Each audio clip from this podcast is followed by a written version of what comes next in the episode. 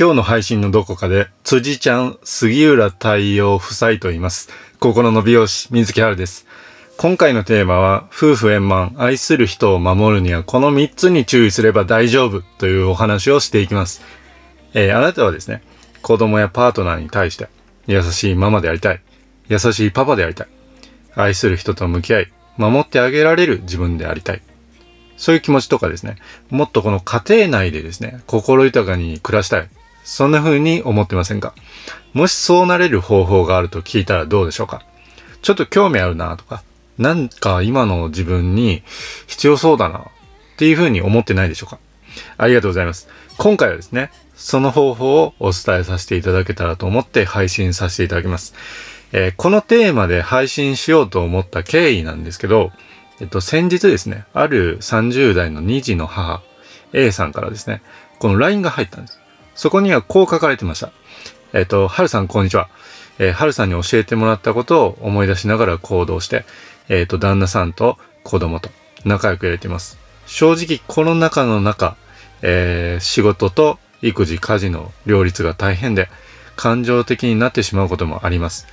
ただ、以前のように旦那さんや子供に対してコミュニケーションがうまく取れなかった私ではありません。え、旦那さんと子供としっかり向き合えていますし、え、成長している自分が感じられます。これからもなりたい自分、家族になれるように成長していけるように頑張ります。この報告をいただいたのがね、あの、ものすごく嬉しかったんですね。で、この A さんと初めてこの関わらせていただいたっていうかですね、その相談、相談が入ったのはですね、去年の秋なんです。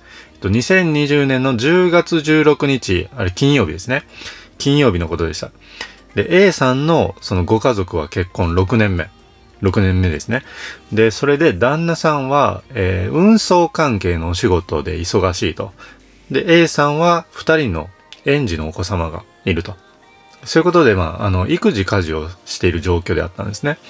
でそんな A さんから、えー、次のように相談がありました。えー、私はつい感情的になってしまって、旦那さんに当たったり、えー、子供に怒鳴ってしまって、関係がうまくいってません。で理想の母親像とは程遠く、一人で抱え込んで孤独になってます。旦那さんに頼るのも、えー、苦手だし、でもストレスも溜まるし、自分に自信が持てません。このままだと旦那さんに見放されたり、捨てられるんじゃないかと不安になっています。そういうふうに、あの、言っていらっしゃったんですね。で、この A さんには、一つ夢、ゴールがありました。ゴール設定があったんです。えっ、ー、と、A さんはですね、これからどうなりたいですかって僕聞いたんですね。そうすると、えっ、ー、と、笑顔と愛が溢れる家庭にしていきたい。旦那さんとか子供が困ってたり、えー、落ち込んでいたり、まあ、場合によって泣いてたりね。そういう時には何があったの？と。そういうふうに話を聞いたり、向き合うことができる、優しいママでありたいと。そういうふうにおっしゃったんですね。で、そこで僕はこう質問しました。えっと、A さん、その、えっと、そういうふうに、えご家族と向き合える自分でいたいとかね、話をしっかり聞ける自分でありたいなと思う理由って何かあるんですか？そういう聞いたんですよ。そしたら A さんはこう言いました。えー、私は子供の頃、親が厳しくて、ああしなさい、こうしなさい、そんなのやっちゃダメ、みたいなそういう話をですね、言われて、えー、あまり話を聞いてもらえませんでした。だから自分が家庭を持った時には子供と向き合える自分でいたいし、旦那さんにも笑顔でいたいと。そういうふうに願って生きてきました。で、異性に心を開くことも苦手だったんですけど、旦那さんはですね、そんな私を受け入れてくれて、今の生活があります。せっかく結婚して子供もできて理想の状態になれたのに、自分の性格がこんな状態だから、夢見ていた笑顔とかですね、その愛溢れる、えー、家族、なれないんです。そんな自分が情けなくて、悔しくて仕方ありません。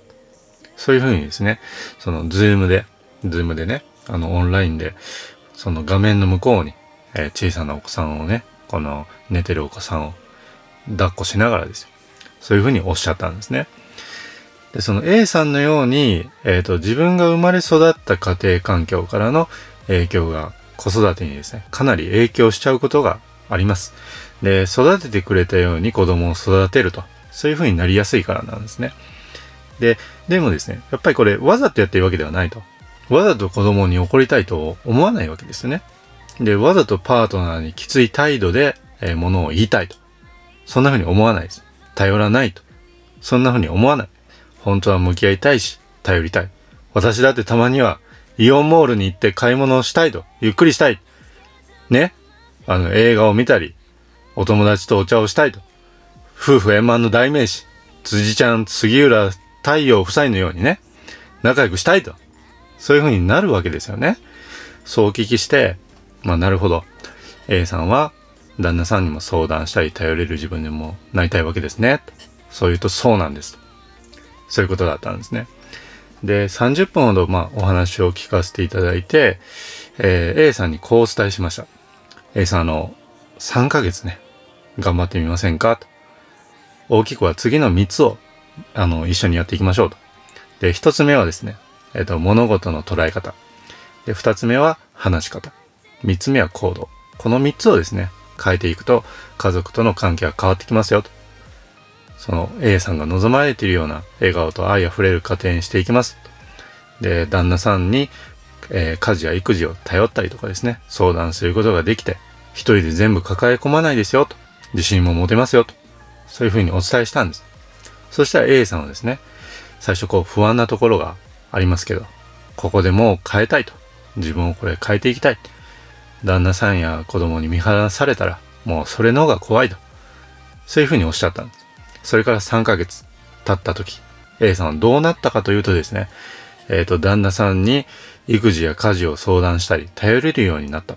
一人で抱え込まなくなったんですね。で、感情的になることが減ったし、心が穏やかになった。で、職場にこう復帰してもですね、えー、職場の人間関係ももこのうまくいっていると。ここがこう意外だったんですけど、A さんの中でもね、そういうところにも影響したっていうことなんですよ。で、そして何より、やっぱり望まれていたゴールどうなったのか。ここですよね。家族が笑顔になれる時間が増えたとか、望んでいた自分や家庭に近づいてる。こういった結果になったんですね。で、これ3ヶ月もかかるのかっていう話になっちゃうんですけど、で、正直 A さんはですね、1ヶ月目からですね、家族との関係が変わり始めました。うん。その施術をさせていただいて変わりました。で、一つ、その物事の捉え方でどういう変化があったのかっていうとですね、えっ、ー、と、このお子さんにですね、ご飯を食べさせてたら、まあお、お皿ひっくり返したりとかね、こぼしたりしたと。で、子供が二人ね、喧嘩して泣いてる。そういう風な状態だと以前であればですね、えー、なんでこぼすのと。なんで喧嘩ばっかりするのあんたらは私をイライラさせるために生まれてきたのかと。そういう風に感情が爆発して言っちゃってた。でも今はそうじゃなくですね、えっ、ー、と、子供が二人喧嘩して泣いてても、何があったのと。あ、そういうことがあったのか。それは嫌だったね。と。